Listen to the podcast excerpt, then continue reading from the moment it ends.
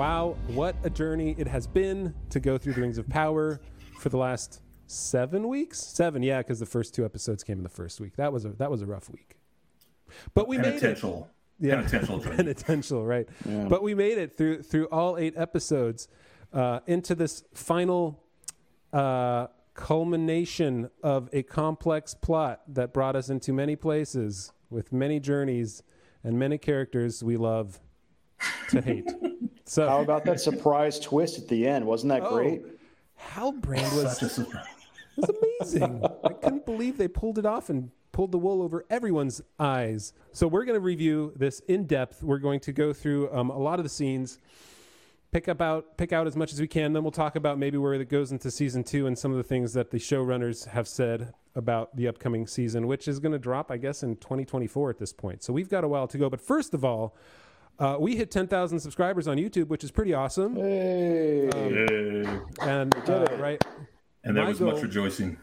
There was. I think it's awesome. Like it's great. and we had awesome. our first first live stream, which uh, which had I think uh, at one point we had almost five to six hundred people uh, joining us, which was which was great too. It's a, it's a lot Hmm. of fun, and we're not you know the Rings of Power is over, and we're not going to stop doing stuff. There's a lot of other Lord of the Rings things to do, and, and Tolkien and Middle Earth, and uh, like the our podcast Window on the West. We're going through that. We're going to uh, uh, get back to the Silmarillion. Thank the Lord. We Yes. can actually yes. We would like to emphasize these would be real Tolkien things as opposed to fake Tolkien things that we've been reviewing for the Yeah. last two months.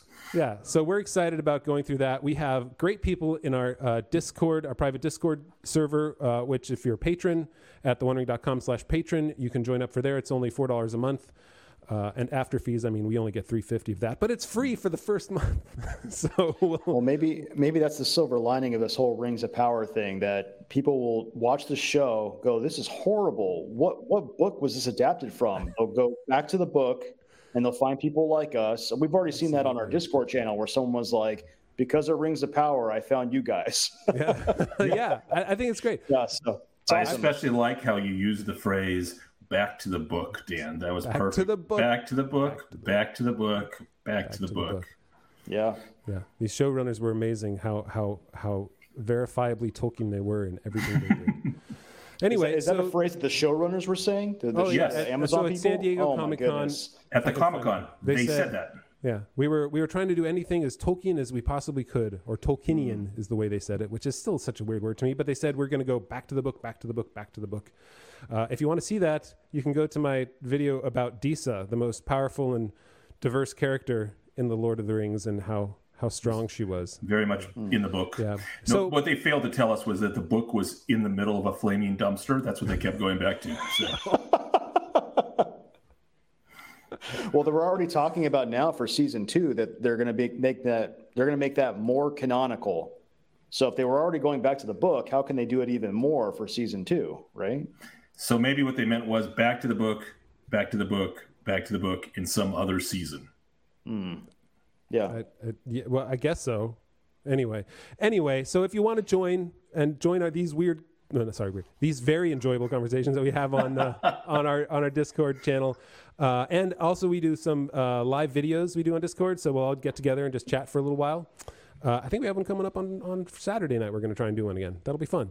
Uh, yeah, join us there. TheOneRing.com slash patron. Like I said, four bucks a month. First month is free. So you can join us for a month and then cancel and then join again and cancel and join again and cancel. And then I will cancel you. But no, I'm joking. It's okay. But Wow, that got intense really fast. it's not, no, no, no. No, it's fun to have re- really people together. And, you know, we want to invest in this. So we've got better equipment now.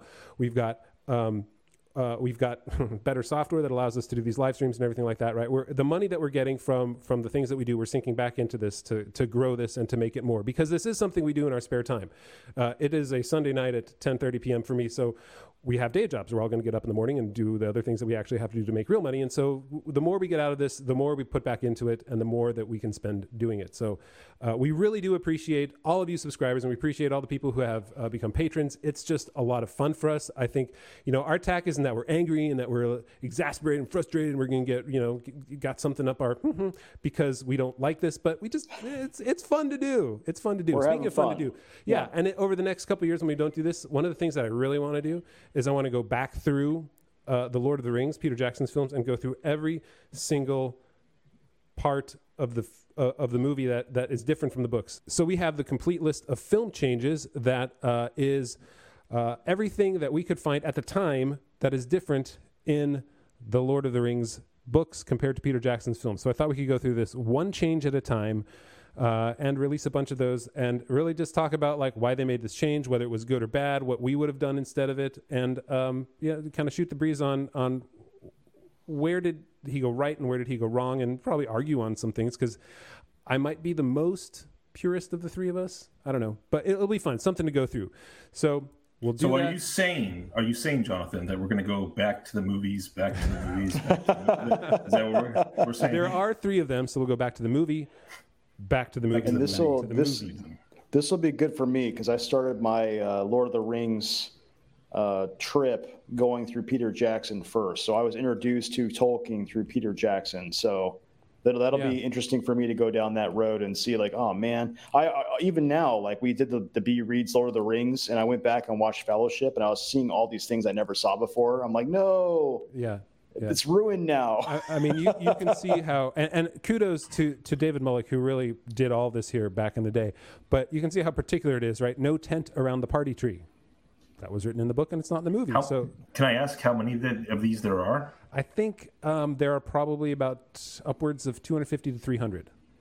Um, Sweet. So uh, there, there are probably probably more that uh, we'll eventually get to, but uh, that we'll find as we go through it again. But but yeah, And as a point of clarity, are these the extended edition or not? Did you say that already? You know, uh, I don't. I think the Fellowship might be the extended edition, and the Two Towers might be. I don't know if we ever got back to go through everything with the Return of the King, but we will go through the extended editions for sure. Rather than like we'll we'll go through them as the canonical ones, rather films rather than the theatrical ones, because they are better in my opinion. They do add more. So anyway, so we'll do that, but but that's that's down the road a little bit for us as we recover and we have to get some rest, clear our brains, read some real Tolkien, and then we'll get back to doing this here. Uh, but in the meantime, let's let's jump back to the uh, the episode eight, Alloyed, which I don't know, guys. What do you think? What do you think of the name Alloyed? What's your take a on great- that name? What a great name for an episode. So It good. was it was nearly perfect. I I I completely jived with this name. I just just take the two L's and replace them with two N's, and then, then I'd be all in. that was how I felt. Which, for those of us, the rest of us, that, that would be annoyed. Mm-hmm. Oh wait, wait, no, wait, annoyed. Oh, Yeah, so like the episode name clearly they're they're alloying the metals. Uh, we'll, we'll get to it later when we get to that scene, but I was so annoyed when Halbro goes in and he's explaining how you put two metals together, and Celebrimbor's like, "Oh, like now it all makes sense now." I have a line Oh, about man. that that I wrote Yeah. in my notes that I have to All say right. again. okay. All right, let's let's let's let's get into it. so, so here's the very first, right? The, All right, the scene one. scene one. We get um, uh, not Gandalf or Gandalf now. I'm guessing. Mm-hmm. It seems like it's Gandalf chasing his apple. He he gets to this forest, and somehow the uh, white witches, as you like to call them, uh, Michael, or the Nazgirls, as a lot of other folks are calling them now, uh, get there first again. Kind of like Halbrand, Halbro, Sauron got to uh, uh, Adar first in a, on a horse somehow. So uh, chases his apple, and then there's creepy Nori because it's not Nori, it's feminine, right there, um, and uh, and we find out that they think he is Sauron, and he's not. So uh, No, he was Sauron. They said so. Look, it says right there. He's Sauron. Sauron. Lord Everybody Sauron. who was watching this thought that that was Sauron. We were all shocked. It was it was um, it was a moment I had to pause for, kind of like when Boromir died. I had to reread that a few times in the Two Right, Towers. I couldn't believe it. I couldn't. All right, next scene. so we move on and we get to um, the six day journey of a gut injury for Halbrand, who who knows now? Maybe he's not really injured. Maybe he's faking it. I don't know. Like now, all these questions come up about like Lee- what is this? Look, he was losing a lot of blood. So, so here's the thing: you could say this. You could say he faked an injury. Maybe I mean, you, you can't fake the blood coming out of you. So he's, you know, probably stabbed himself. So that's option one. He stabbed himself, which leaves us with the conclusion that a lance to the chest and a six day hard ride without stopping, which Jonathan I know has something to say about that, uh, the distance covered. But but before we get to that, option one, Galadriel's an utter idiot because nobody would believe that a man could, with a lance wound to the chest, would survive for six days on a hard horse ride. He was near death, yeah. and and she rides for six days, and he's still alive. Um, so so she's an idiot. That's option one. Yeah. Option two, she's beginning to suspect more that he's something more, but not, not really, not not at this part. So I'm just gonna have to go with option one. And speaking of the six days, somebody actually pointed this out, contacted me and said, because in my in my review I said it's about 600 miles. Really is what we're talking about from from where they were to uh, Eregion. But what's funny is that he said like you can probably do a horse about uh, 30 miles in a day. Uh, and and but if you uh, you maybe get two days out of it, but then you kill the horse. Mm. So uh, it's not, and this was somebody who knew knew like was.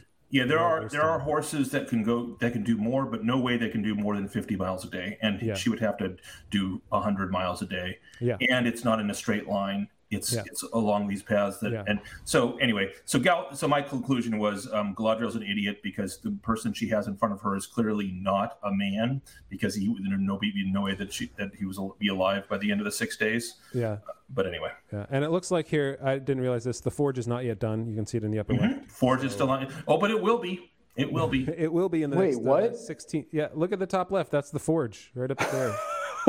it's all the scaffolding. Isn't it amazing how they do one little trip to uh, to uh, um, uh, Khazad-dûm in the beginning, and then the forge gets half built, and then a whole rest of the season passes, and and, it, and not another stone goes up. It's just like uh, I, exact same. I did not catch that. I wow. just caught it too. Yeah, yeah. Well, this is, this is, the beauty of a second, third view through, or or kind of yeah, time going through beauty, it. So here, yeah, here we get here we get um, the befuddled Celebrimbor wondering how to extend the qualities of a metal. He's only a an, an elven smith of Eregion, but he's wondering how do you extend the qualities of a metal beyond the small amount that it is. What could you possibly do? Don't worry, he's going to get told. But yeah. um, so, and and just worthy of note, still one suit Celebrimbor. so it's been eight episodes. The guy still wears the same clothes happily, we're going to see that he has a second set of clothes. We're going to see him in a second set of clothes for the finally. That's what I've been waiting all eight episodes it's, for. It's what I've been wondering for a long time. I just want to take a second to mourn uh, how how they totally made Celebrimbor and Gil Galad just total idiots in the show. Mm-hmm. It's it's just like they totally. Yep, elves are manipulative, yeah, uh, no. self-serving, idiotic, and yeah, that's all there's so to like Ke- Celebrimbor is supposed to be like he's supposed to be hair. like yeah he's supposed to be like the the the best Elven Smith next to Feanor, right? Mm-hmm. And it's like the greatest living Smith from the greatest race of Smiths in the history of Middle Earth. Yeah. So anyway, and I just wanted to. He doesn't know what an alloy is. Yeah. Yeah.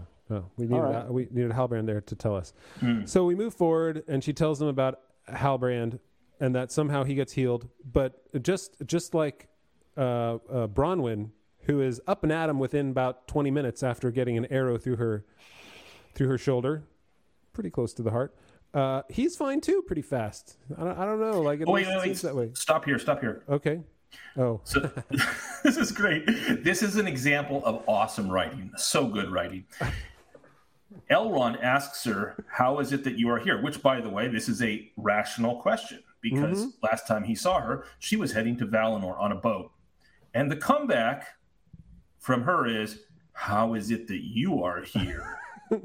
you mean here in one of the only two elven kingdoms in Middle Earth right now? Like yeah. one of the two places that I would be found in? Dunno. How is it that I'm here? I guess walking. Fast travel. That's how I'm here. I'm here. He's like, and he's like, Oh, you got me got me there. What am I? What am I going to tell her? I don't. I don't know. Why am I here? Because the writers needed a plot and throw me into some place I, mean, I never should have been. The, the, there's a part of my brain that would be like the actor be like, yeah, why am I here in this show anyway? I really wanted them to break the fourth wall and be like, and why are you here? that would have been great. That's awesome. that is the best. oh okay. man. So come we have much discussed. So in the next scene, the Galadriel then retcons her own decision because we've decided in episode seven and eight, we are now the writers have decided that this is dissociative identity Galadriel. Um, she is now going. She's now gone for six episodes with being a total and complete self-serving rage monkey into now she's compassionate and wise and merciful, and she sees the error of all of her ways. Uh, um, and was a retcon her own decision. She says that she doesn't feel she, she, her own decision. She jumped from the ship because she didn't feel worthy. Now, what was shown to us cinematically was clearly she jumped from the ship because she wanted to keep hunting Sa- Sauron. That was the reason we were shown cinematically, and that she stated verbally when she got picked up by Numenoreans. So this is a retcon.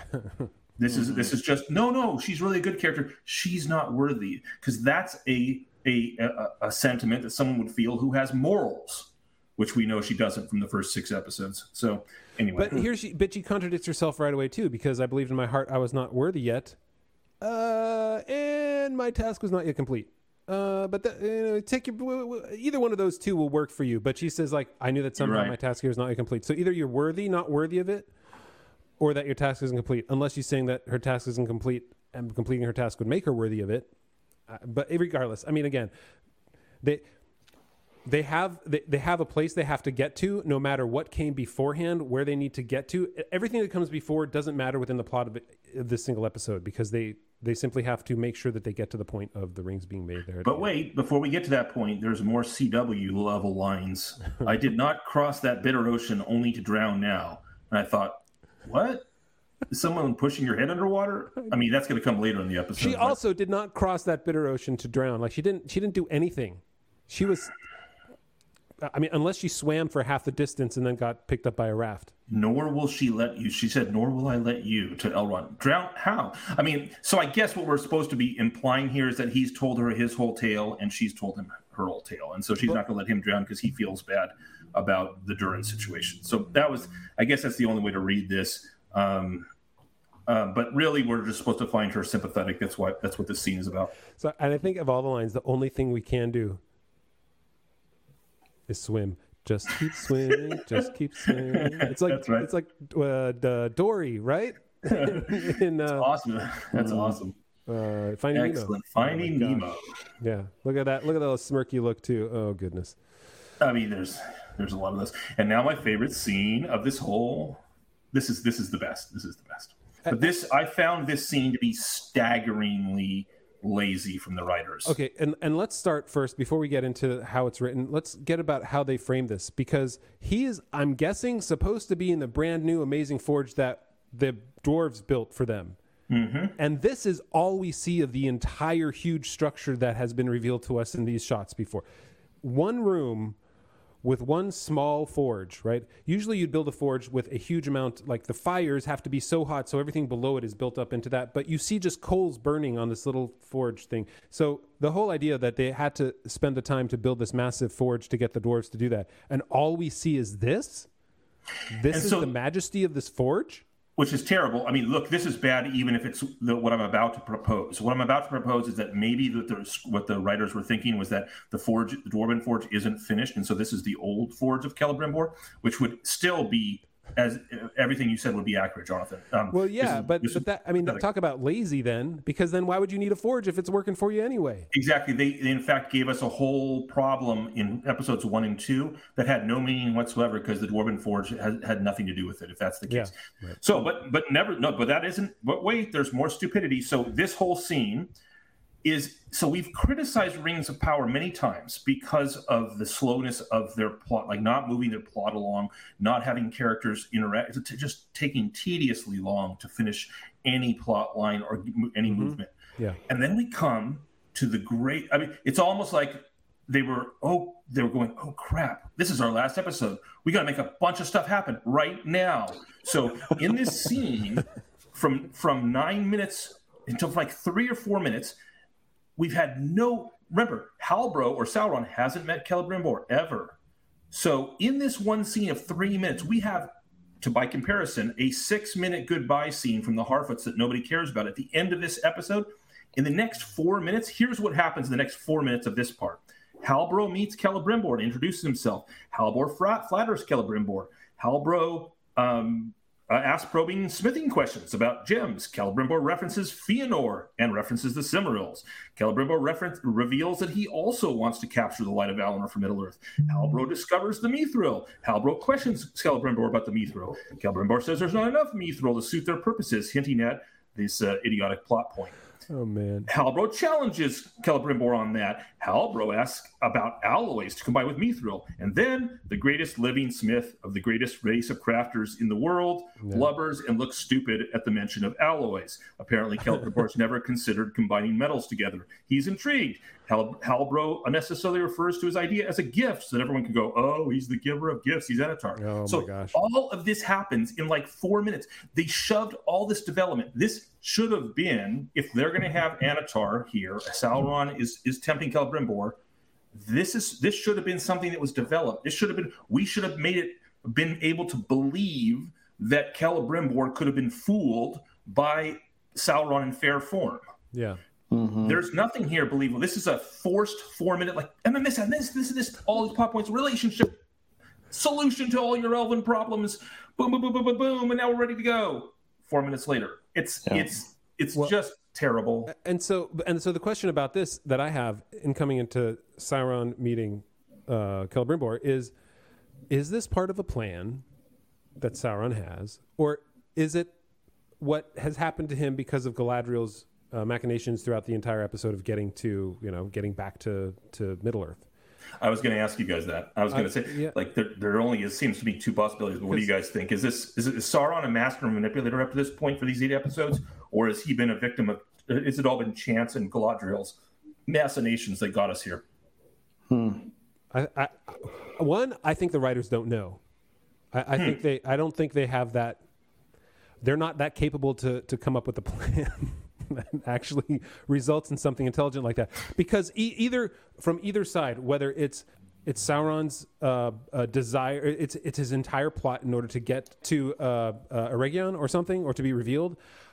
Then it's the most convoluted plot that somebody would ever come up with of being on the ocean and then going to there and then be trying to become a smith in Numenor, right? That that whole process. E- even for make... our writers, that would beggar belief. Like yes. that whole string. Oh, so yeah. the only, the only, uh, that's where I'm at too. And the, so that means the only solution is Sauron never intended to so, to to go and tempt the elven smiths. He never intended like this whole plan to make rings of power and, right. sn- and, snare the elves was never his intention. That's the whole. This is the conclusion that I've come to that, that the writers are telling us. And in fact, that his speech that he gives to Galadriel at the end, which we're going to talk about when we get there, but that speech him was him telling the truth. That basically it was Galadriel pushing him the whole way. That's right. Which means that weirdly we have legitimately, by the writer's own plot structure, we have firmly one person to blame for all of the problems of Middle Earth, which is Galadriel.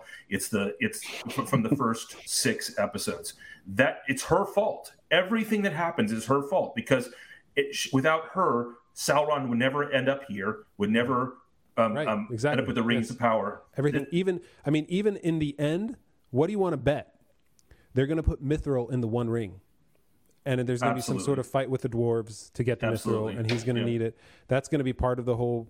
The, no doubt. The, the, the, battles that the big battles that they're talking about, and so right there and then that's going to be Galadriel's fault too because she brought him back and he found out what mithril was and the mithril power has and da, da, da, all that sort of stuff. It's anyway. All right, let's move on. We can hmm. talk some more about that. So, all right. So next, the next scene is back in Numenor, and it actually starts with a few minutes, which I liked.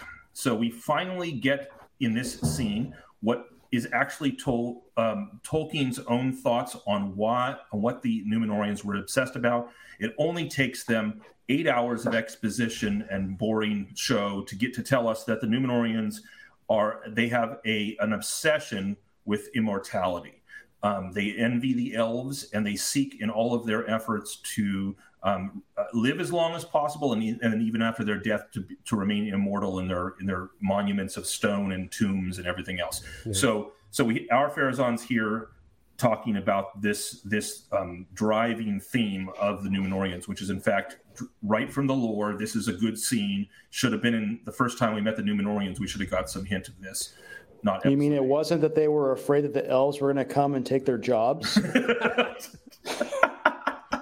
I thought that was the main problem with the elves. I know. It, That- it was, it's a all very right, good reason. It is a very good reason. So, um, uh, this The this best, scene, some would say it's the best reason. this scene, this scene here, it should be the cherry on top of everything they've established already about uh, what the Numenoreans' pride and desire for immortality. Uh, you know, it's it's the one scene at the end that should r- remind us that yes, they want immortality, and this is going to be a major problem for them. But that's not they.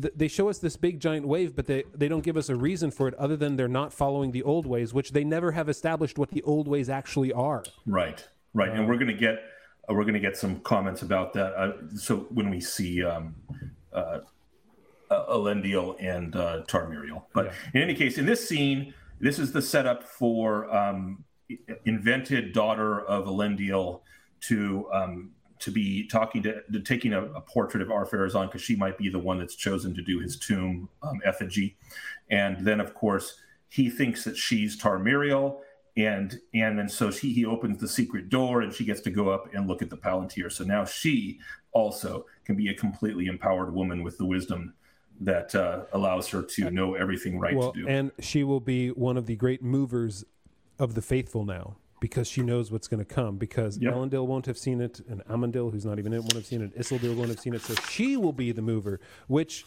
follows right along with the plot that every person of power and every mover and shaker in this show is essentially has to be of the feminine, the sorry, of the identifying female persuasion. uh, yeah, that's that, like, that's what I got out of it. And but you know, the problem with this episode, this scene is it happens how many minutes in? Thirteen minutes into this episode, and everyone's going to forget about it in 2024 when the next season comes out. Very true. Um, yeah, so All right, uh, so she goes up, looks. She's going to look at the Palantir, and now here we are. Oh, this is awesome. This I love this scene. It's so good. I mean, and by good I mean it's terrible. So, so here we have a a fascinating scene where Gilgalad is being told that basically they this is all the mithril they're getting is this tiny amount, but don't worry, Celebrimbor has a plan. And by plan, I mean cackling about how much power they can all have right, and or or rather that Gilgalad can have. And there is a 20 to 30 seconds in the middle of this scene that Gilgalad actually acts like an elven king with wisdom, but the rest of the scene he's an idiot. So so um, let's first give props to Celebrimbor who changes his clothes for the first time in our show. He has a new outfit. why this time? I don't know. Don't care.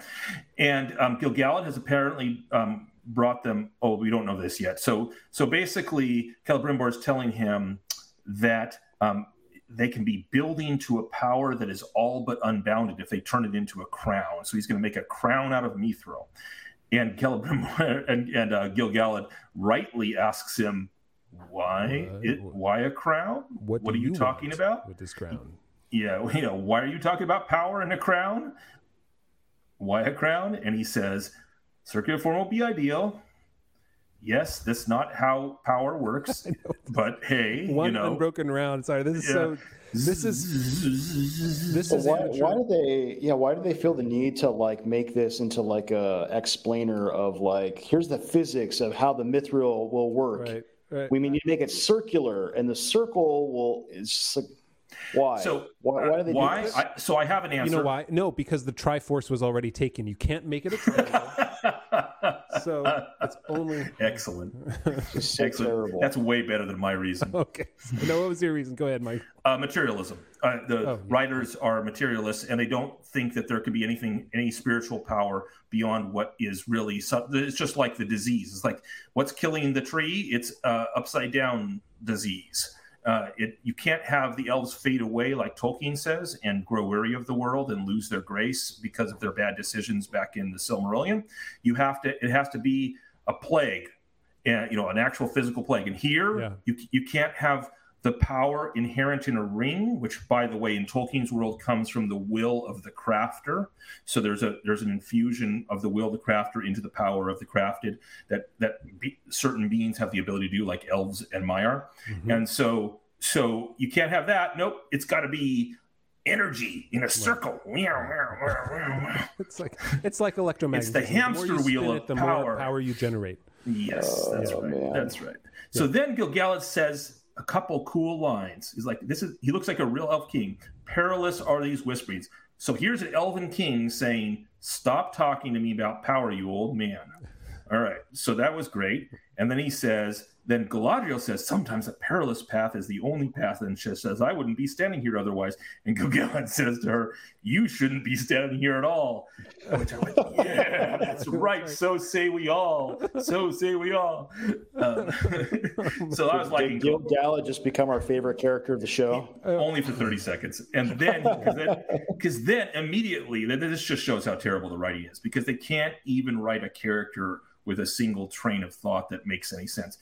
So then Gilgalad shifts into um, IQ 70 Gilgalad and says, Since the volcanic eruption, the upside down has almost killed my tree. Almost all the leaves are dead.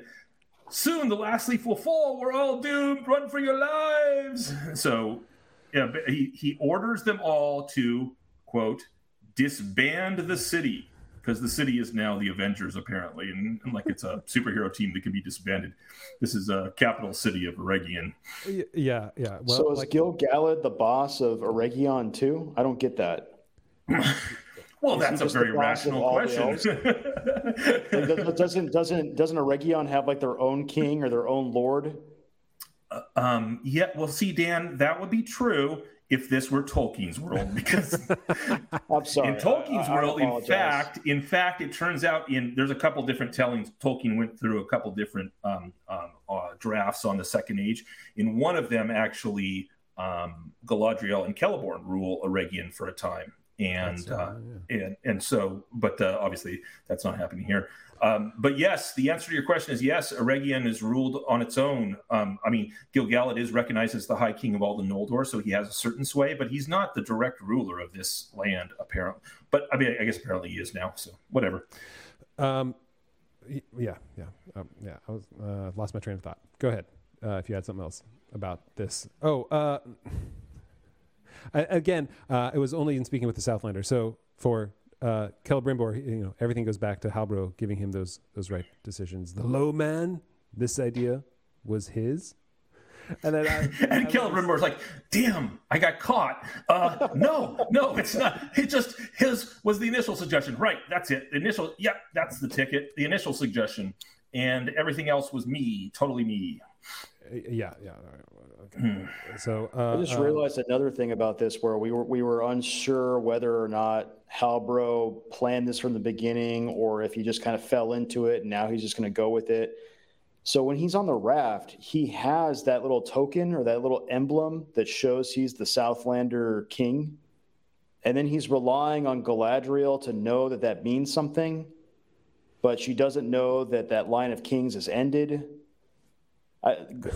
so like yeah it, it, makes it even more convoluted it's like how did he come up with that? turn that off your brain like, turn yeah. off your brain dan it's it's it's going to be just it's going to be fine just turn off your brain I'm sorry that just jumped so, into my brain sorry so, mm. so moving through this here, she gets completely. Uh, um, uh, she's she's curious now. She's wondering. She's scared. Power not of flesh, but over flesh. The same line that Adar says. Yeah. Which again, okay, if if if Sauron has reformed into Halbrand, wouldn't he already have power over flesh? So as they decaravan the city, I mean disband the city, we have to move forward. It's, it's a Voltron. Which now. is worse? Just... Which is worse, being decaravaned or being disbanded? I don't know. I would hope the elves wouldn't have some like ceremony where they're like, "Oh yeah, we lost Steve. You know, the bees got him." well, maybe try, that's try. it. maybe the source of the entire culture of the dirty little sociopaths was King, High King Gilgalad. It was High King Gilgalad. Yeah, they, they they got some news from the elves. They're like, this is a great idea. So so then Elrond in some random meeting in the hall now, he tells him he's like, no no no, give us more time. And uh, and uh, Gilgalad essentially is like, uh, okay, you're right. I, I I misspoke earlier because Elrond requoted to him, "Hope is never mere, not even when it is meager." Which is a yeah. That's what that's what he said to him when he sent him right. off to the elves. Yeah, or to the dwarves. Now, now this concept, you know, like it's it's just such a cornucopia of, of trash, and then every once in a while there's a there's like a, a, a little gemstone in there. Like this concept of hope um, yeah. is is a core concept of Tolkien. Like there, it, it, these writers remind me of people that are just sort of flailing around. They've they've read things and heard things about Tolkien and his themes, and they're flailing around. And ultimately, they just write their own um, subjectivity into everything. But then every once in a while, they hit on a real theme in Tolkien. But And what this real, does, right, but yeah, but it's a real theme. But what it does is it again it diminishes Gilgalad as somebody of Mm-hmm. uh, of a noble value because he can't even remember what his own uh, morals are in a way. Like he doesn't understand that yes, Mm-hmm. hope is not something to be just given up on and disbanded until Elrond has to tell him again. No, no, no. But see, you're presuming, Jonathan, that he's a, character that actually has real motivations and not just a straw man that the writers Sorry. stuff stuff whatever they need to in, into his mouth in order to.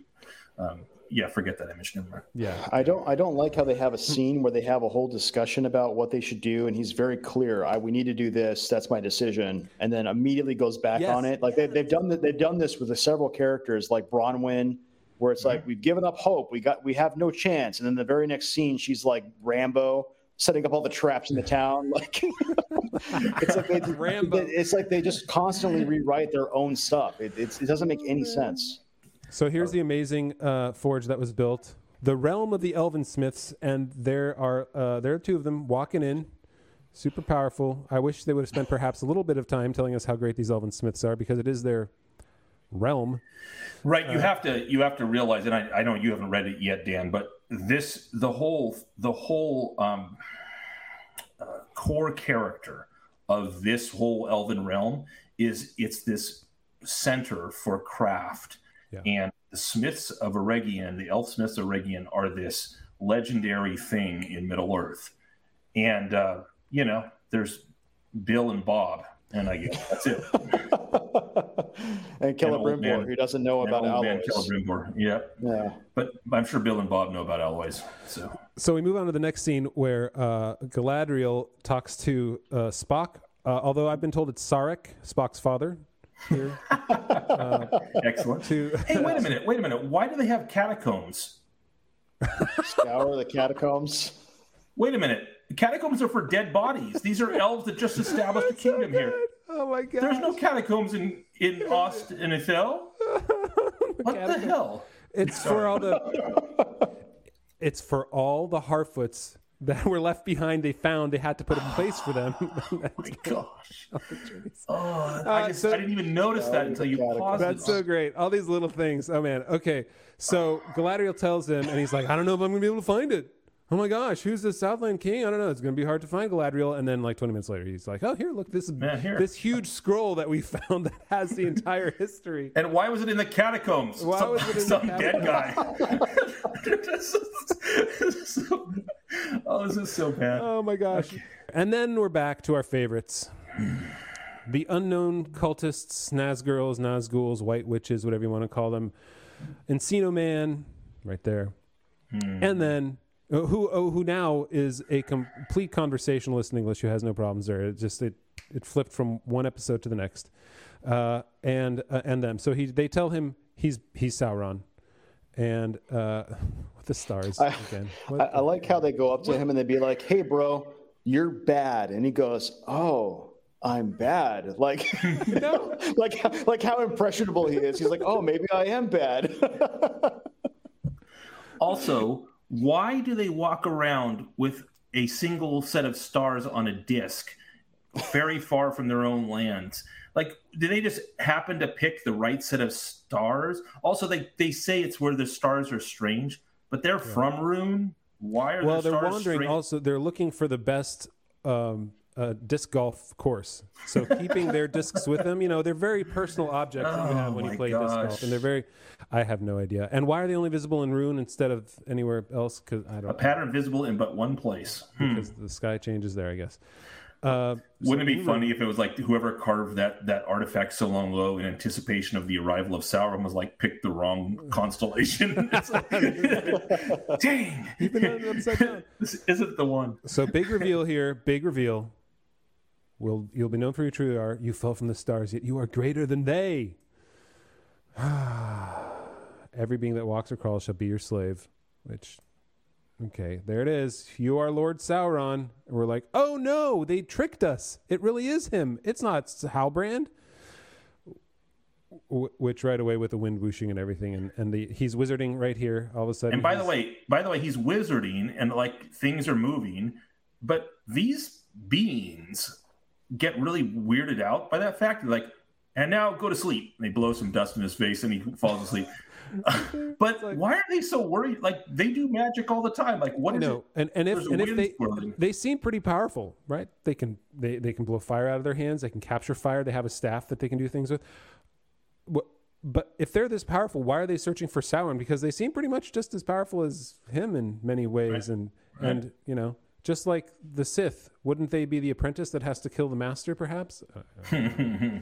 Uh, uh, yeah. So, but then we get oh the magic of the hidden Harfoots because they're so good at at hiding behind large mats of ferns that they created or pulled with them.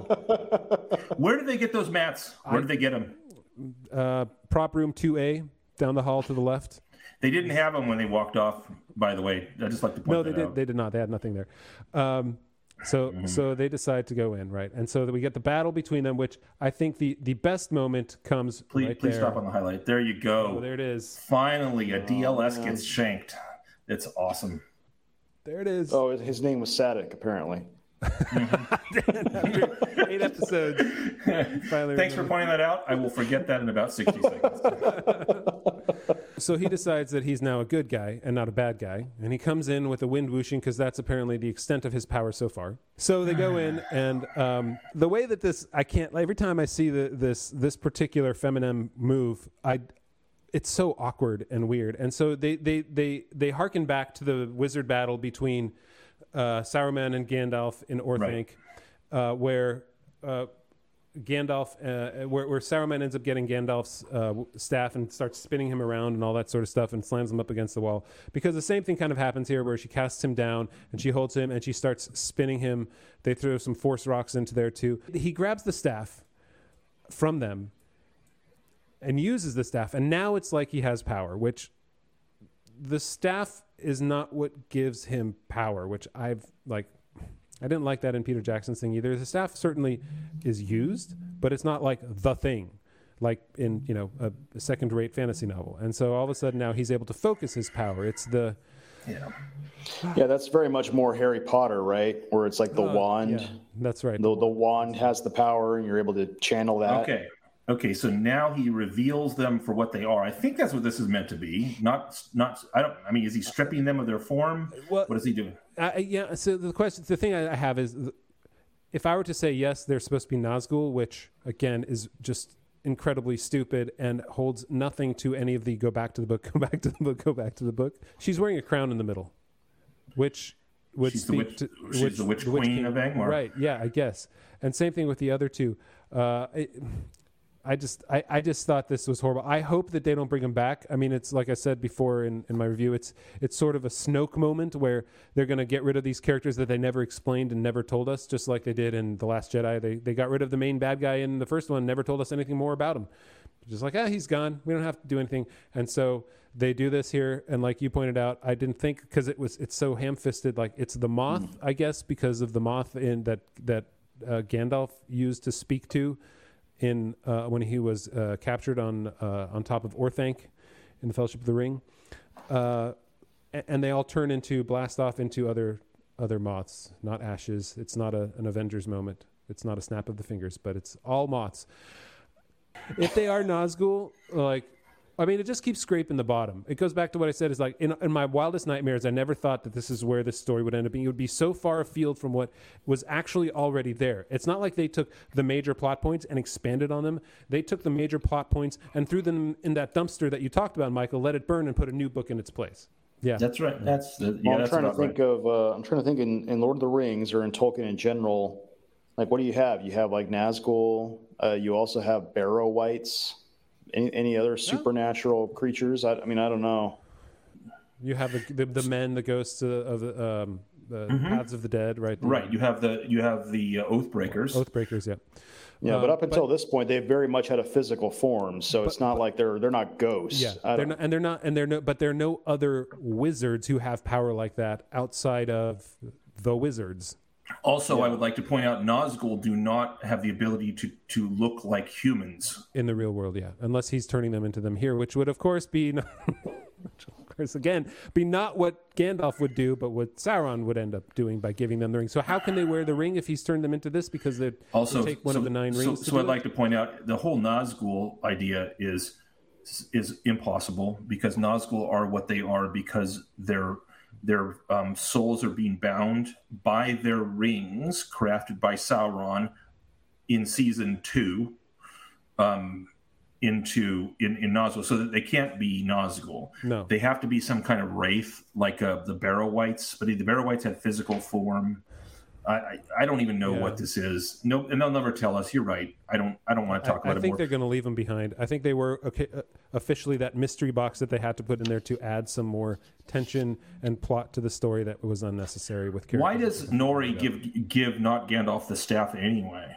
I mean, I mean, I all I can think is like, so she knows nothing about it. She she's telling him to take it like she knows what's going to happen, just like she knows he's good and she knows that it's it's a simple make yeah. a character say the way we want the plot to go because reasons. Yeah. Mm. And so here they let Sadoc die because oh, they don't, that was fun. Like they that. have no they have no capability of healing anyone. They're like, you got injured.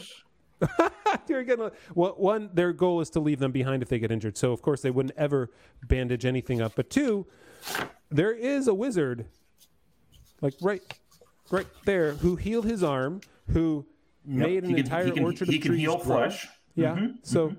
he just stands there and watches him die too. And I wrote in my note, Encino Man has learned from his friends and lets a friend die. That's right. That's right. Mm-hmm. Yeah. Uh, I like how they. I like how you can cut this out, maybe, but I like how they tried to be like so inclusive and and and everything, and they still made the black character die first. but it's okay. You have not plumbed the depths, I mean heights of the intersectional pyramid hierarchy, yeah. Dan, oh. because everyone knows that even that being black doesn't isn't high, higher than being a female. So females are higher mm-hmm. on the mm-hmm. intersectional hierarchy. Mm-hmm. So you have a, a, kind of black female in this scene, and then two not black females. They're the ones that brought that part of the whole storyline up. They're the ones that made it an issue. Nobody else. When exactly. you create uh, an ethnicity that has been walking around in a small group of like 80 people for a thousand years and you still have completely different gene pools where people look completely different from the other. Either it's a uh, a different type of world where dna doesn't matter or they're just injecting what their their own preferences of representation I mean, into the show and uh, telling us that we shouldn't notice it at all. You could go with option one because in this world, not only does DNA not matter, but volcanic blasts at 1500 degrees only incinerate houses, not skin. Yes, and well, and so, trees. And, and trees, yeah, houses and trees, true. So this whole scene, this is a, a short scene, and it's just here to tell us, uh, mention the, the the faithful for the first time. We have a ex- uh, conversation between Elendil and Tar-Míriel, and essentially um, they're bolstering each other psychologically to, to say that they're going to be faithful. The problem that I have with it is, and the they're going to be, they're going to become part of the faithful, basically. Um, the because uh, the line from Elendil is the way of the faithful is committing to is committing to paying the price even if the cost cannot be known, and trusting that in the end it will be worth it, which in a certain um, a different venue could have sounded okay if you had any idea what you were being faithful for and why it's worth it in the end. So the way of the faithful is committing to pay the price people that are faithful only pay the price because there's some greater good or because they're being they're at, being asked to do so by a higher power. There's no mention of any of that here. Even if the cost cannot be known. And trusting at the end it will be worth it. For what? Worth it for what? Yeah. there's nothing to be worth it for. There these the people that you people sorry. The people that write this that write this show um, have no. It's clear to me they don't have any idea what real faith is. They're just writing mm-hmm. um, uh, mm. pablum that passes for Hollywood tropes about faith. Yeah, and and there's no clear um, instruction that they're supposed to follow. What, what, are they supposed to do? Like what? There's what, no what substance. Are they, what are they supposed to commit mm. to doing? I, there's no explanation. There's no commitment in faith. There's no true belief being talked about here. There's no reason. There's no reason to trust that in the end it will be worth it. What will be worth what? Like the cost Well, of suffering will be Well, worth no, I- what? Dan Dan said it earlier. They'll be able to keep their jobs. That's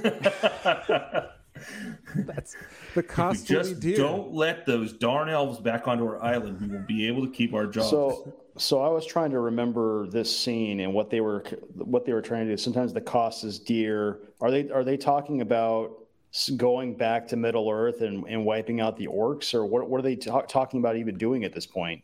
Well, the, I think they're referencing the fact that Elendil's lost a son and Tar-Míriel has lost her sight, and so there's and and so yes, they're thinking about going back to Middle Earth, and so they're saying, you know, we we we're going to bear this sacrifice, um, which isn't a real sacrifice because everybody knows that that Isildur is not dead, um, and and but you know, so Elendil hasn't doesn't have any sacrifice that he's made, but they think they do, and so it's just empty expressions of faith and hope from writers who have no idea Right. what. I the mean, I guess you could say the only thing that they're fighting against is that they saw the big explosion, they survived it, they know the bad is back in Middle Earth, and so now they have to do something about whatever that is. But what are they fighting for now?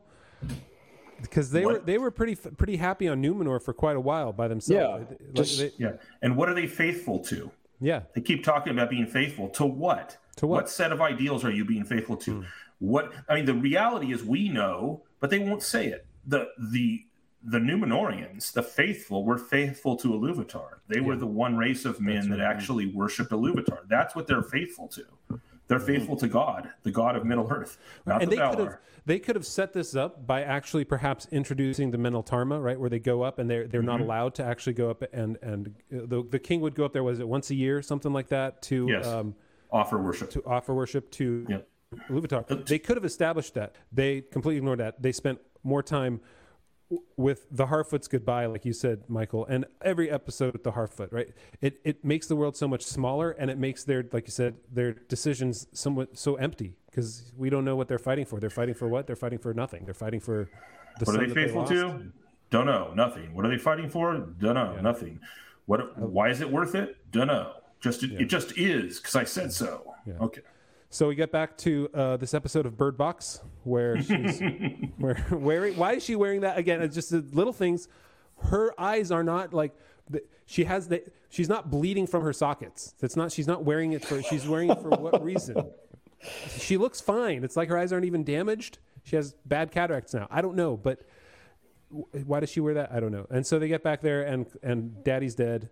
Uh, they move on. There's an explosion because we find out that they've been putting too much pressure on the darn mithril. Hmm. Okay, so are, are we supposed to believe that that is the building that we saw at the very beginning of this episode still under construction? Is that it? I, I, I, So that was my theory at first. I, I it could be that. So you only have two options here, Dan. The- Both of them are bad. Just spoilers. Option one, it's not the Dwarven Forge, and the Dwarven Forge plotline was totally useless and stupid because they're not even using it to forge the rings. That's, that's option one. That, and that this is Okay. Celebrimbor's old forge. The the hundreds of year old vines, the years of vines on the walls would seem to um, uh, lead us Oh, yeah. towards op- option one. Option right. two, option two, this is the Dwarven Forge that magically built itself like everything else happens on Fast Forward in this show. Um, Oh, on their pause and pass forward. And this is supposed to be the Dwarven Forge.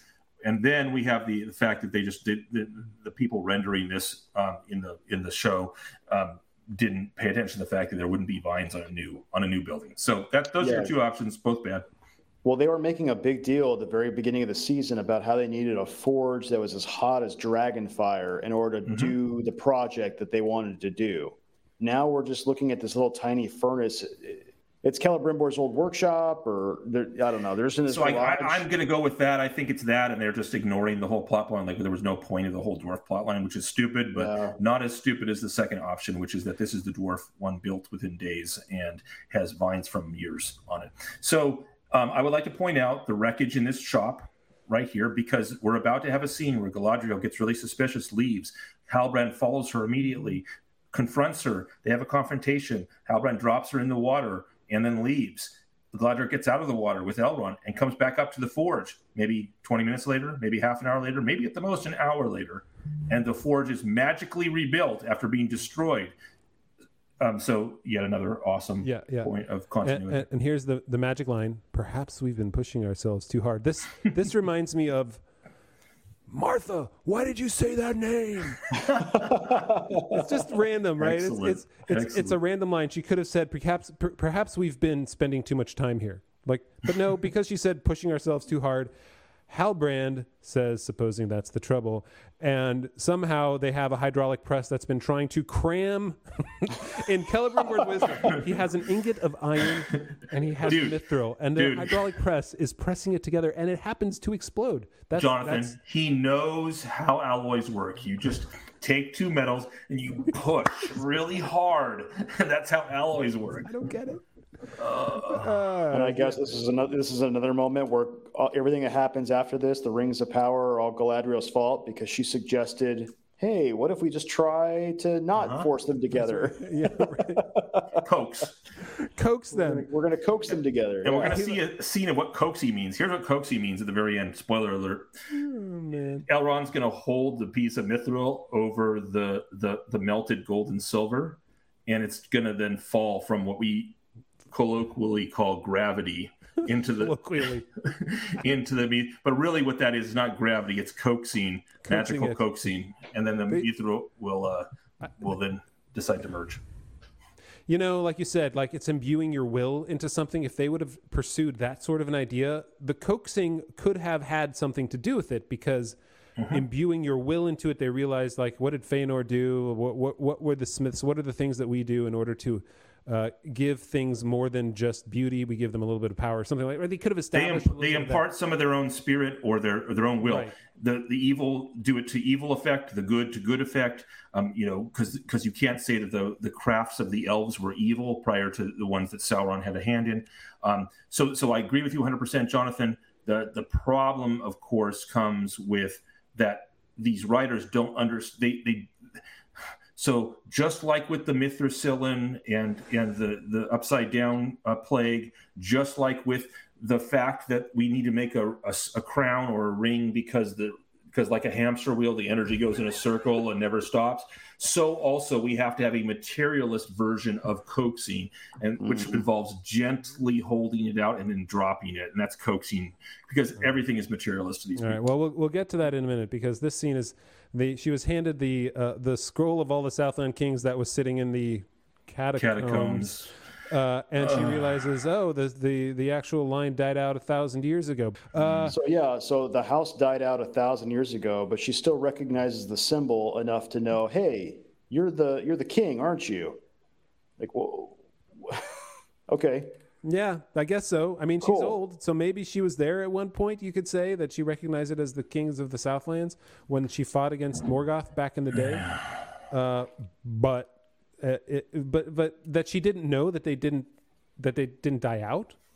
Kind of a big miss if you've been chasing Sauron all these years, and these were the people that actually like connected to Sauron. Uh, and which leads us into this whole lazy and cheap. I this scene is the scene that I hated the most because they had to cram in everything that happened before scene, to show yes, to show us who they are. Where we get the magic scene of Galadriel and Sauron yelling at each other in just sheer anguish and agony. So, so, so they mind meld, and she's back in Valinor. She's back talking to her brother. But it feels like what they're trying to do is they're trying to wrap up everything that they should have created in the first seven previous episode of who uh, Galadriel was, of the struggle that she has with her own self and the good and the bad within her, into this one one series of scenes. Because the good was there with her brother, and then the bad was there at the time that she ended up meeting with uh, with, Sauron on the raft, Halbrand, Halbro on the raft.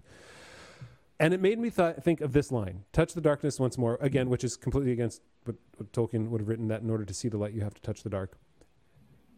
Her brother saying that to to her in Valinor is almost like Sauron saying that to her instead now, right? That that line actually has a an evil meaning to it, and that's mhm that it it ruins that whole line because it's now Sauron is the darkness that she has to touch. That's But that's actually an evil line. Like Yeah, her brother, That's what I mean. her but brother they tried to couch Finrod. it in the terms of good.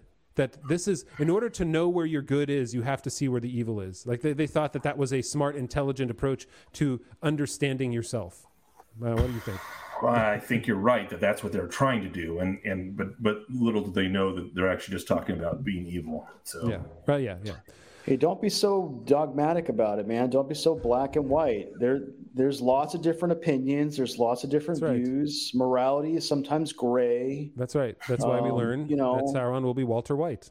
Sometimes, lot of gray. you know, sometimes rocks sink because they look down. eh, You know, All right, so so here on the boat that we get again. I think Dan, when you said, uh, well, when Bronwyn took Sam's line in that one episode when she's speaking to Theo about, um, oh yeah.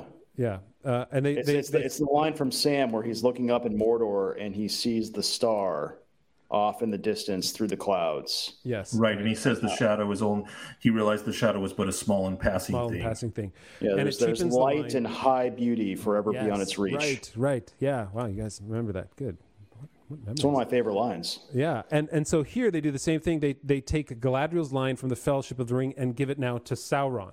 So everything she says in the Fellowship of the Ring harkens back to what Sauron said, and it cheapens her lines then because it was him that tempted her originally. It's not the ring. It's it's the love that she was burge- the burgeoning love that she had for Halbrand was the tipping point for her.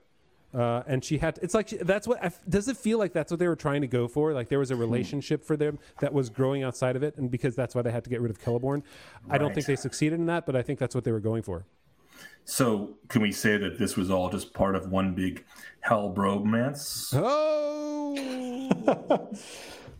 So the line that you're talking about, the line that you're talking about in this moment, that's where she says he's he tells her that you could be a queen, yeah and that's what she says in Fellowship of the Ring. Like instead of a Dark Lord, you would have a queen. yes Um, it's exactly okay. right Right. He has. They have a couple examples. The, the passage from the Lord of the Rings is much more detailed. She goes through a number of examples um, in the natural world and her power. But the key one about the stronger than foundations of the world that she ends on is the same one he ends on here. yeah uh, you would make me a tyrant he said no I would make you a queen uh, fair as the sea and the sun uh, she this is directly from the Fellowship of the Ring uh, when he offers her, Frodo offers Galadriel the ring. She says, "And now at, at last it comes. You will give me the ring freely. In place of the Dark Lord, you will set up a queen. I shall not be dark, but beautiful and terrible as the morning and the night, fair as the sea and the sun and the snow upon the mountain. Fair as the sea and the sun. Right, and then we'll go on." Stronger than the foundations of the earth. Okay, and then what Galadriel says after fair is the sea and the snow and the sun and fellowship of the ring, she says, Dreadful as the storm and the lightning, stronger than the foundations of the earth, all shall love me and despair. They lifted these two lines directly, directly from it, and they think it's sort of a, you know, it's a it's a wink nod to us to say like, So, "Hey, so, so, So not only this- not only does not only does that cheapen the line later on, but it, Yep. it cheapens her temptation later on. She's already rejected the temptation. She's already said no to it here. So when she says point. no to it later, it doesn't matter. Yep. Yep. Very good point. Yeah. yeah, dude, yeah, what the. Fucking fucking. God, I hate this crap. Sorry. Okay. uh, so, but she resists, and apparently she's she's now she's now drowning, and then she wakes up because he's left. He could have he could have killed her. He just decides to leave. I guess. I. Look, we've already established Halbro is actually not a bad guy. Like everything bad that he ever does comes from her. And now, yeah.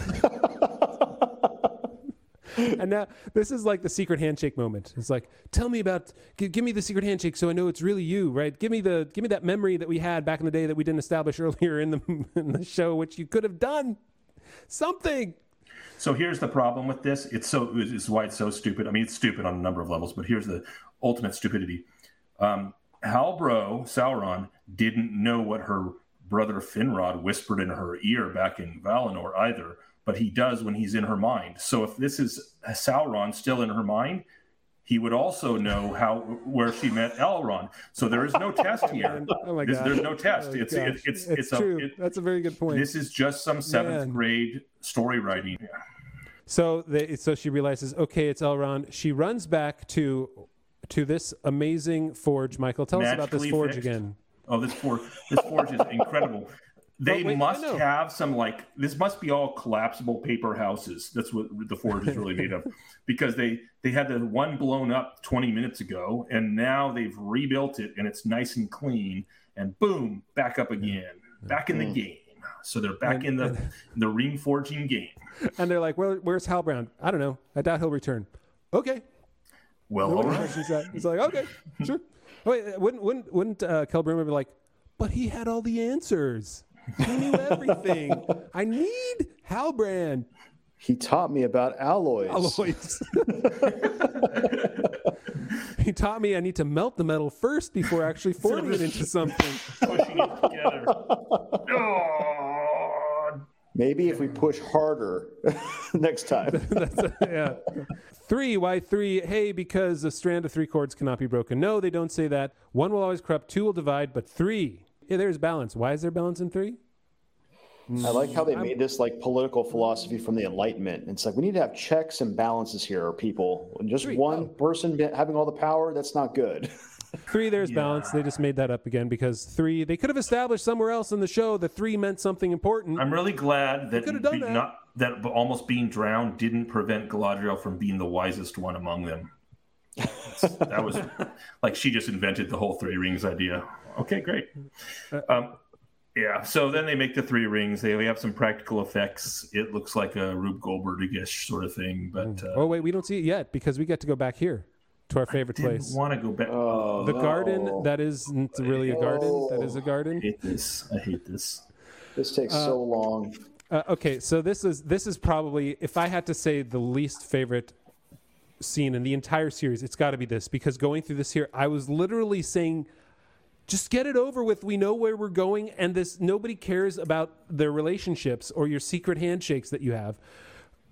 It's it's it needs to just be over and move forward. But they spend they love the Harfoots. That, that- that's the only thing to take away from this is they love the Harfoots so much, and they think that we love them so much, and that they're so cute and cuddly, and we just want to spend more time with them. That the goodbye takes forever.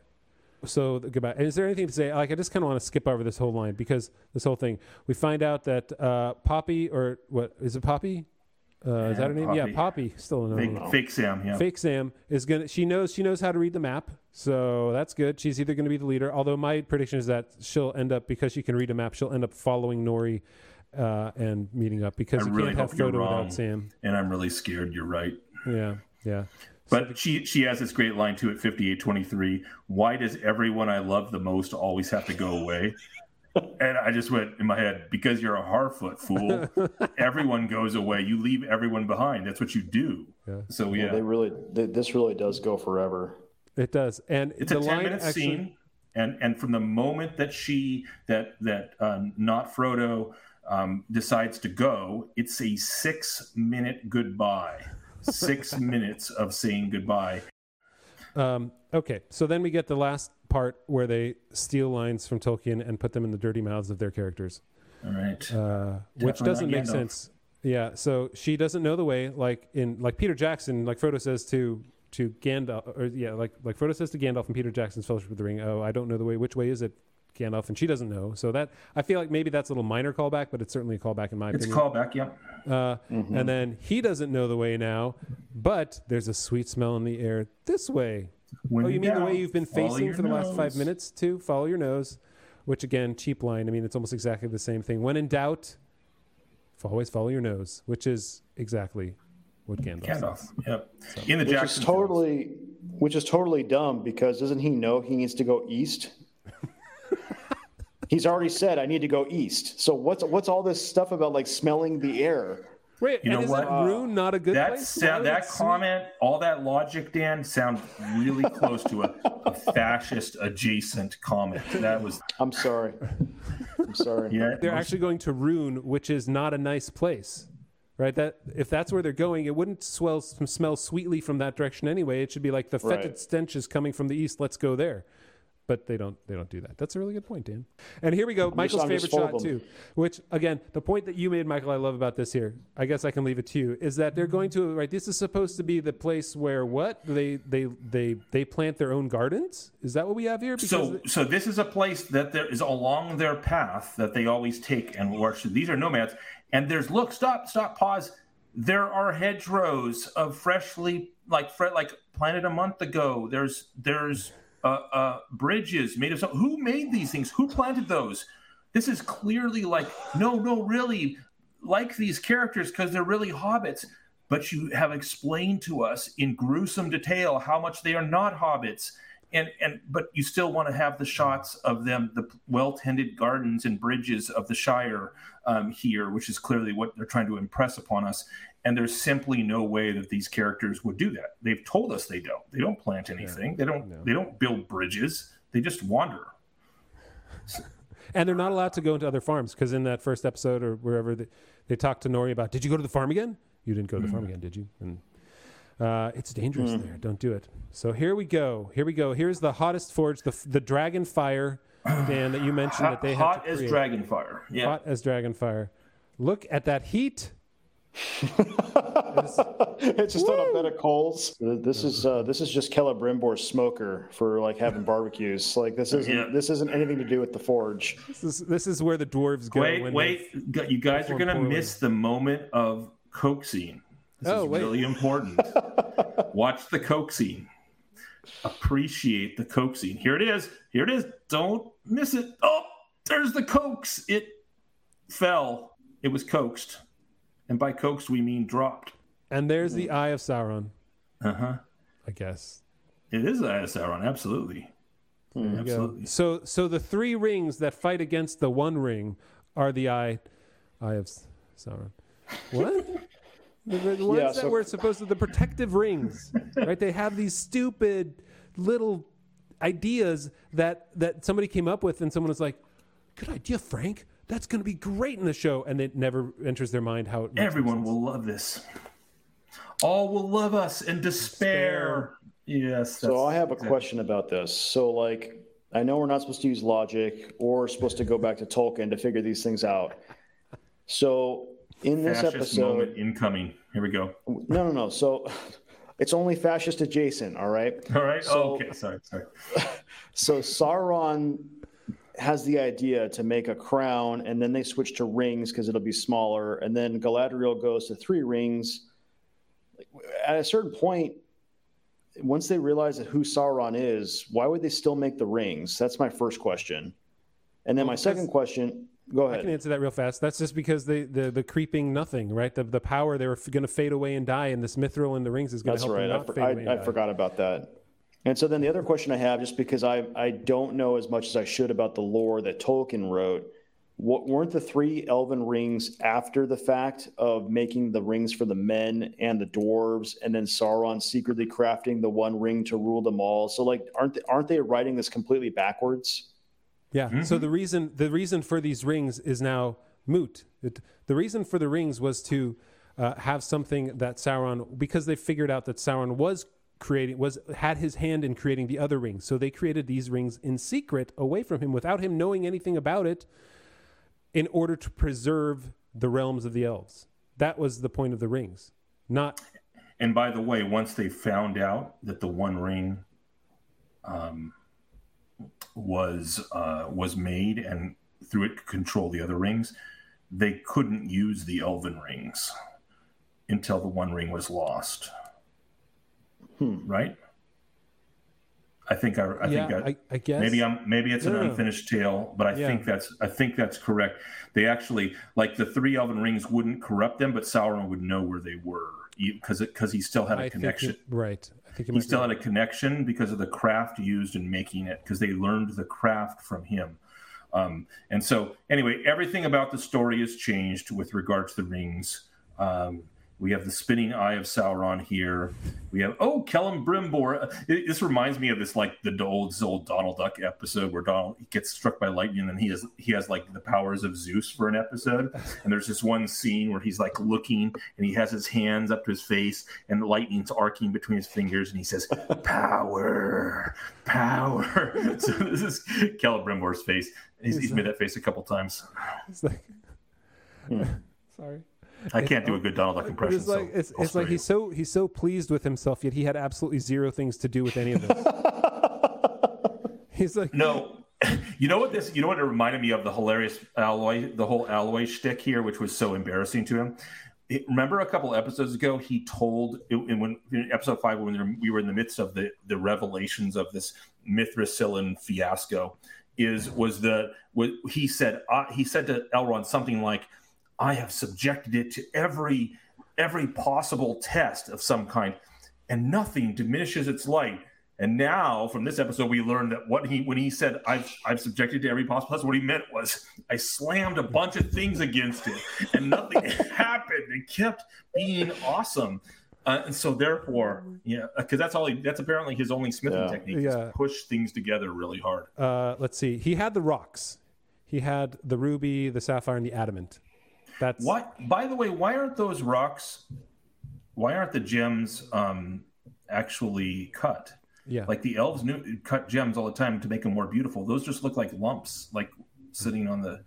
It's really they're really ugly, actually. I mean, the, the color is cool, but but they're but the form of it, like the very first time someone wears those and is walking around, you know it's just going to get banged on a door frame and, and pop off. It's going to be like ro- the No. gem will be rolling down the hall. Celebrimbor's one set of clothes is going to get ripped the first time he puts on the ring.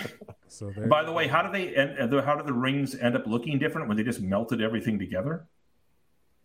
The three rings have a different look, like the metal in them looks different. Yeah, I don't. I know. Don't stop asking questions, Michael. Sorry, sorry, sorry. my bad. My They bad. twist them together there. Okay, he finds the scroll in the water because he was suspicious. I guess this tells him that South there's no king, that he's no king of the Southlands. The So you know, so he suspects that he's someone else now. Yeah, but does he spe- suspect like I, I guess he immediately I think he suspects Sauron? that it's Sauron. I think that's what we're supposed to believe anyway. Yeah. Um, They grab the ruby, they throw it into the ring right here. It's uncut and beautiful. Uh, It's going to get snagged on the first doorway. what? Uh, it's a really This good is the point. beautiful craftsmanship of the elves. They're so they're masters of gemcraft, can't you tell? Mm, You just hack off chunks of them and then, let- then I will st- say stick that them on the- top of rings. The two gold ones remind me uh, of my class ring that I never bought because it looked so gaudy and bad. And then here's the closing scene: Sauron, Yes. all of a sudden, once again, back in Mordor, his 600 mile journey taken in a split second. Uh, unless he became a, So a vampire and He's part of the wind because the wind whooshes, and so he just wind whooshing. I think And that then I- exact same sequence is the exact same thing you see in Revenge of the Sith, where Anakin Skywalker goes. Oh yeah, he walks up. Planet. Yeah, good call. Wait, which scene? in Revenge of the Sith? when when when Anakin Skywalker goes to that volcano planet where where Mustafar or whatever, yeah, to, yeah, and, yeah. And that's where he does has his big battle with uh, Luke, with Obi Wan. With You, Obi-Wan, you have right, that right, same exact sequence shot where like you see the volcano in the eye. In his and eyes. That's right. Yes. Okay. Yeah. You're right. Yeah. Yeah. It's Don't nice mess with success, right? And where's the? I want to see the shot, the Sauron for president shot. Where's the? Where, where's my? Where's my Sauron? I want to. Uh, there we go. I want this turned into one of those hope and change T-shirts, which is with his, with his face and Mordor behind him. Oh man.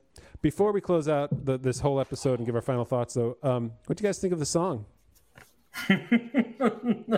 It's insane. It's insane. That's what it is. Because like they're they're singing about rings that they they haven't shown the viewers. Like they, they if you're learning about the rings of power for the first time by watching this adaptation made by Amazon, and then you sing this song at the end of your episode, you're cueing in. You're, you're you're tapping into your viewers already knowing about the rings that you're trying to show them, and they haven't. You're singing about things that are nonsense, basically, according to what we've seen. That's a Th- really good these thing. aren't. I hadn't these- thought about they, that. they don't Yeah. exist. They're not there. So who cares about the nine rings and the seven rings and the one ring at this point? Yeah, yeah. It's a good. Also, they're they're singing the inscription in black speech, so we're supposed to. It's something beautiful now with Sauron. I Yeah. know. I was- So evil is now good. Also, well, you had a thought. go ahead. What it what it what it oh. sounded like to you? Oh yeah, no, no. I thought it. The way it was, it was a little bit more minor, maybe in a minor key, but it sounded like a James Bond intro theme song. Yep. It would have extended it a little bit, and if I then we, here- we, we, we could have got a silhouette shot of like Bond with a Walther PPK Yeah, like right, shoot, right, yeah. like spitting Shooting into the it camera shot. there's Elrond going, and then like the, the blood, the blood comes down the screen. like I it's just, Oh, it, it was, it, it was very poor. I, the, people say it reminds them of the song uh, at the closing of the Two Towers. I can't remember the artist who did that, and people will tell us, I guess. But uh, you know the the Gollum song uh, at the end of the Two Towers, and it has. I this don't remember little bit of that that was, yeah. same same vibe. Uh, but it's this one is so uh, I don't know, like the melody is is not right. It's it's it it sounds like a theme song to a to a, a bad mystery, like like a bad James Bond movie in 1973. Anyway, You know what, you fascist adjacent guys? I, I just thought it was stunning and brave. That's what that's what I thought. When I heard this song, it was so stunning and so brave. it was uh, I think is it Fiona Apple did this one? Is that what I read? Who cares? It was stunning. well, thanks for sticking with us, everyone. Our Yeah. longest episode right. that we Wow, put you We're through. an hour and 35 minutes. Well, I guess a little bit less than that. So the bones are bad. That's my final thought. The reason that the nitpicking works so well is because a the writing's terrible. Um, you can nitpick a lot of things. You can nitpick even good movies and show where they might have made a mistake here and there. So I'm not. I my impressions of, with it with with with the nitpicking isn't about just trying to find something negative, but because the bones are bad uh, with the plot line, especially the Elven plot line, which is the whole arc for the entire reason why these rings get created in the first place, according to the showrunners, is it's so terrible. It ruins Tolkien and the nature of elves so badly, and um, and then that that um, I'm completely broken out. There's no immersion for me whatsoever. And then you have the terrible um, uh, dialogue, and you have so many other unrealistic things that there's just no there's no ability for them to put me in this in this world. I don't believe any Yeah. of it. Yeah, they could have created a, a story and characters that we would have cared about, and it it may not have been Tolkien, but we would have enjoyed it. It would have. Been I love lots of things that aren't Tolkien. Yeah. Lots of lots of sci-fi, lots of fantasy. There's nothing wrong with not being Tolkien, but if you're going to say you're Tolkien, you better do Tolkien. And yeah, hmm. yeah, and and and the I mean, like you said, the bones are bad, but they weren't even able to pull off anything with the rings.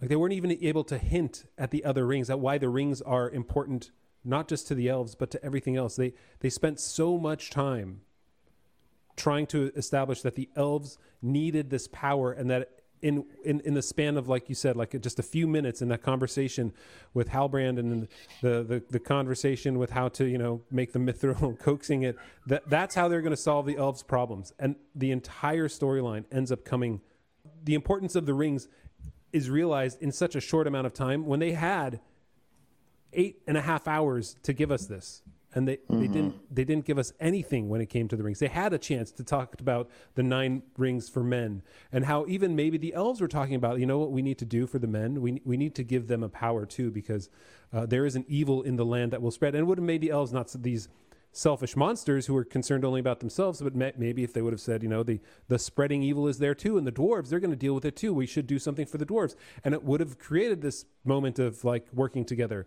Um, but they'll probably have to save that for the next season because they've got oh like so let's say let's say this thing is eight and a half hours long that means that in the next four seasons we've got another 35 or so hours left of this season. I don't know if I have it in me, guys. I, I, I don't even know if like it's going to be two years before the next one.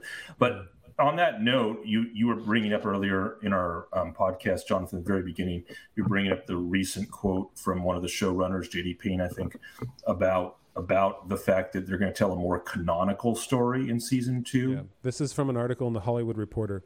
I mean, first of all, the hubris of this article that he's that he that he that he thinks he assumes that it's good. His characters are are going to be like Tony Soprano or Walter White, or that he he's really imitating Batman Begins and Yeah. The Dark Knight, which are two of the high most lauded um, uh, uh, superhero Fantastical movies almost. uh, yeah. movies of all time, and and and so the fact that so first you got the hubris, but the second thing and the most simple thing in my mind is he says season two has a canonical story.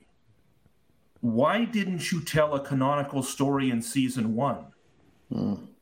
Like he, he says it like it's something good. Like, don't worry, you have something to look forward to. It's a canonical story in season two. We're going to be giving the fans what they want. Yeah. WTF? Yeah. Why Oh, didn't I you know. do that in season one? You? Seriously. Well, uh, well, what's funny is that, so he says season two is a canonical story, and in the, the moment before that, he says season one opens with "Who is Galadriel? Where did she come from? Why did she suffer? Why is she driven?" We're doing the same thing with Sauron in season two. So for Sauron, we'll learn Where did he come from? Who is Sauron? Why did he suffer? Why is he driven? That's that's the point of season two now. Now Sauron, we're going to make him a character who has suffered at the hands of Morgoth, who's broken because of the powers around him that inflicted his own pain and suffering. Right? That's where they're going to go with this now. I'm confident that's what. This is like uh, this is like Disney making the Cruella movie or Maleficent. Oh, yes, you're right. They're they're making they're making Sauron understandable. Like, oh, he's so relatable. You know, he Root for he's the just villain. he- yeah, and and, and they and what they've done so far in season one, or at least in episode eight of season one, anyway, where they did everything, they made him into like this involuntary celibate. That the reason why he's bad now is because Galadriel turned him down. yeah, yeah, yeah, right. Yeah, and she, Galadriel, she Galadriel him- dragged him everywhere, made him do everything, and then she rejected him. So he's like, "I did all this for you."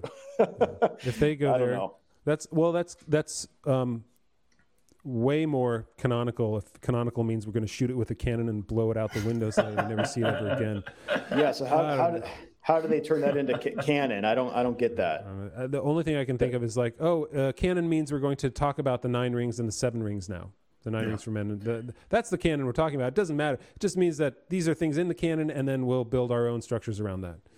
Uh, what's funny is that it ends with there may well be viewers who are like, "This is the story we were hoping to get in season one. in season two, we're giving it to them." Oh, you mean a story about rings? Is that the, the story we're talking about? I? Which which is great because like I mean that's the version of what I just said, right? Why didn't they give it to us in season one? And his answer is you're going to get it in season two. In other words, I don't have any answer for you of why you didn't get it in season one. Um, and and but and and because it was non-canonical in season one, it turns out when you write a non-canonical Tolkien story, all it does is highlight how much more terrible of a writer you are than Tolkien. That's Yeah. right. Yeah, I've seen articles. I think it was even CNN had an article that, that says it, it that maybe it was a CNN. I don't know. There've been a few people are finally coming around to this saying like it's it's it's people trying to write like Tolkien and trying to write what Tolkien well, like they say that the story Tolkien never wrote and just failing dramatically. It feels like nothing that Tolkien ever would have written. It is abysmally plotted. It is paced poorly. Uh, the characters are unlikable, even when they're supposed to be likable. And the most likable ones are the bad guys, like like Adar, right? People were more interested in him than anyone else. Adar's interesting, and and I actually like Halbro. Yeah, mm, yeah. So congratulations, I guess. Yeah. so hmm. anyway, that means that we have two years, guys, to recover, to sit in some salt baths, to go to the sauna, to wash this off of us, to get those, to get the time necessary in order to feel good about it again. And by salt baths, we mean Silmarillion. Similarly, that's right. Yeah, that's right. Right. Yeah, yes. We'll. we'll, we'll I'll just more. be over here praying that Jesus comes back before 2024. Say, spare us from this great tribulation. That's right. Rapture, rapture, rapture. anyway, yeah, I just I guess my my final thoughts. You know, I wrote that review a couple days ago, um, so a lot of it's in there. But like, I, I just really hate that they changed the whole sequence. They changed the whole the whole lore behind the rings. It's the fact that they made these three elven rings in isolation and then sauron's already in mordor so they, they have to come figure out some way in season two which is supposed to be more canonical to bring him back in some way to make the other rings i guess i I don't think Just- they're going to do that. So, so just my, that my just that guess- yeah. alone it just just pisses me off it's like that Yeah. you just ruined the whole story Yeah. Well, what they're going to do is like what Celebrimbor does to try to combine metals. They're just going to take a bunch of stuff and push it hard together. together. So they're going to push in. They're going to season two is going to be explaining. First of all, yes, Sauron's going to craft the rings, and then he's going to start attacking people. Um, probably because uh, Galadriel will provoke him because everything is her fault, really. And then um, the he'll be winning, and then the Numenoreans will come and and save. Um, there'll be turmoil in Numenor. Uh, Ar-Pharazôn will become uh, ruler, and then he'll come over and uh, and show Sauron what's up. And uh, yeah, but it'll, they'll just be squishing a bunch of stuff together. I, I'm, I'm wondering. You mentioned that Ar-Pharazôn will become ruler because in, you know, in, in, um, in Numenor, what actually happened is Ar-Pharazôn forced Míriel to marry him. Right. Yeah, I don't. I they will never allow that. They'll never allow say, that because right? Míriel's far too empowered Yes. for that to you know in their in their writing. So and and and that is that's so unfortunate because you could create a powerful female character and she was in a very real way like but they they can't make they can't ever portray her as not having the power in the relationship. Mm-hmm. It's it's not possible. And now that she's got, unless she's blind and she realizes that our affair, affair is on, um, you know, he he might look a little bit bad, but down under there, he's a cuddly teddy bear. And maybe now that my eyes are gone, I don't have to look at him. It's it's not so bad. Maybe it's a Jacob and Esau moment. She's like doesn't realize she's who she's marrying. It's like, hmm, like you, you feel hairier than the last guy. oh, oh, jeez. All right. All right. So, well, guys, All thank right. you for bearing with us through all these episodes. Wow, this was a long one, but but I, we we covered it all. We're But we're done. we're done. we made it through. We've got two years to recover. Uh, but but like I said in the beginning, thank you so much for being with us through this journey. It's been a lot of fun for us. I, you can tell, like we laugh a lot in doing this here, and we, we do look forward to chatting with with each other and going through it. Even though there's there's pain and trial and tribulations, and we pray for. The, the Jesus to come back and take us away before dealing with it. It was still fun. so, um, yeah. So so subscribe and like and share. Hit the bell because we're going to be doing more stuff. We're going to be. We may even go outside of the Lord of the Rings. We've we've some people are asking us to do reviews of other things. Maybe we'll see. You know, I think. Uh, I think that would be fun too. Um, it's just a matter of creating all that time because, like I said, we do have day jobs and and uh, and and we will though do more. And uh, we're glad to have you along.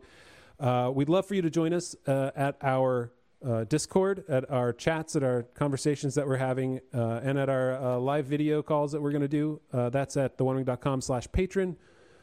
Join us there. Like, we'd really appreciate it. It would be great to have more folks joining in the conversation. And subscribe to get of our, all of our upcoming videos. And whenever there's news about it, we'll, we'll still talk about it and, and see where it's going. And there is also the one thing that I guess maybe I, I have to, I don't remember the, the release date. Maybe it is 2024 for that one too, but it's the, the, uh, the, what is it? The War of the Rohirrim? Is that it? The, the upcoming anime? The movie? animated. That's all about Helm Hammerhand, uh, and where the essentially the the early you know why is there Helm's Deep and and uh, the entire story is kind of of Rohan, the early great story of Rohan. So we'll we'll definitely get in on that too. So thank you for joining us, and uh, we'll see you next time in some other video. But it's not going to be about the Rings of Power. Oh, and Yes. yeah, subscribe to windowonthewest.com. Our podcast, just look it up, Window on the West. Uh, it's almost the first result on most search engines. It's definitely the first result on every podcast app there. Uh, and you can follow along with the Silmarillion. We're going to do that, but I'm sure we'll finish that in the meantime before uh, the Rings of Power season two comes out, and we'll move on to something else, maybe Unfinished Tales or some other things. Uh, on Fairy Story, some of his essays would actually be great to, to talk about Uh, because I those would would love be to do that. some some real deep stuff there, uh, rather than the shallowness we've experienced over the last eight weeks, seven weeks. It'd be nice. So thanks, and we will see you next time here uh, on YouTube and the podcast. And uh, and thanks, guys, for joining me for all this. It's been fun. Yeah. It has been. Take right. care, all. See you guys. I'm going to go fire up some pipe weed and read Tolkien now.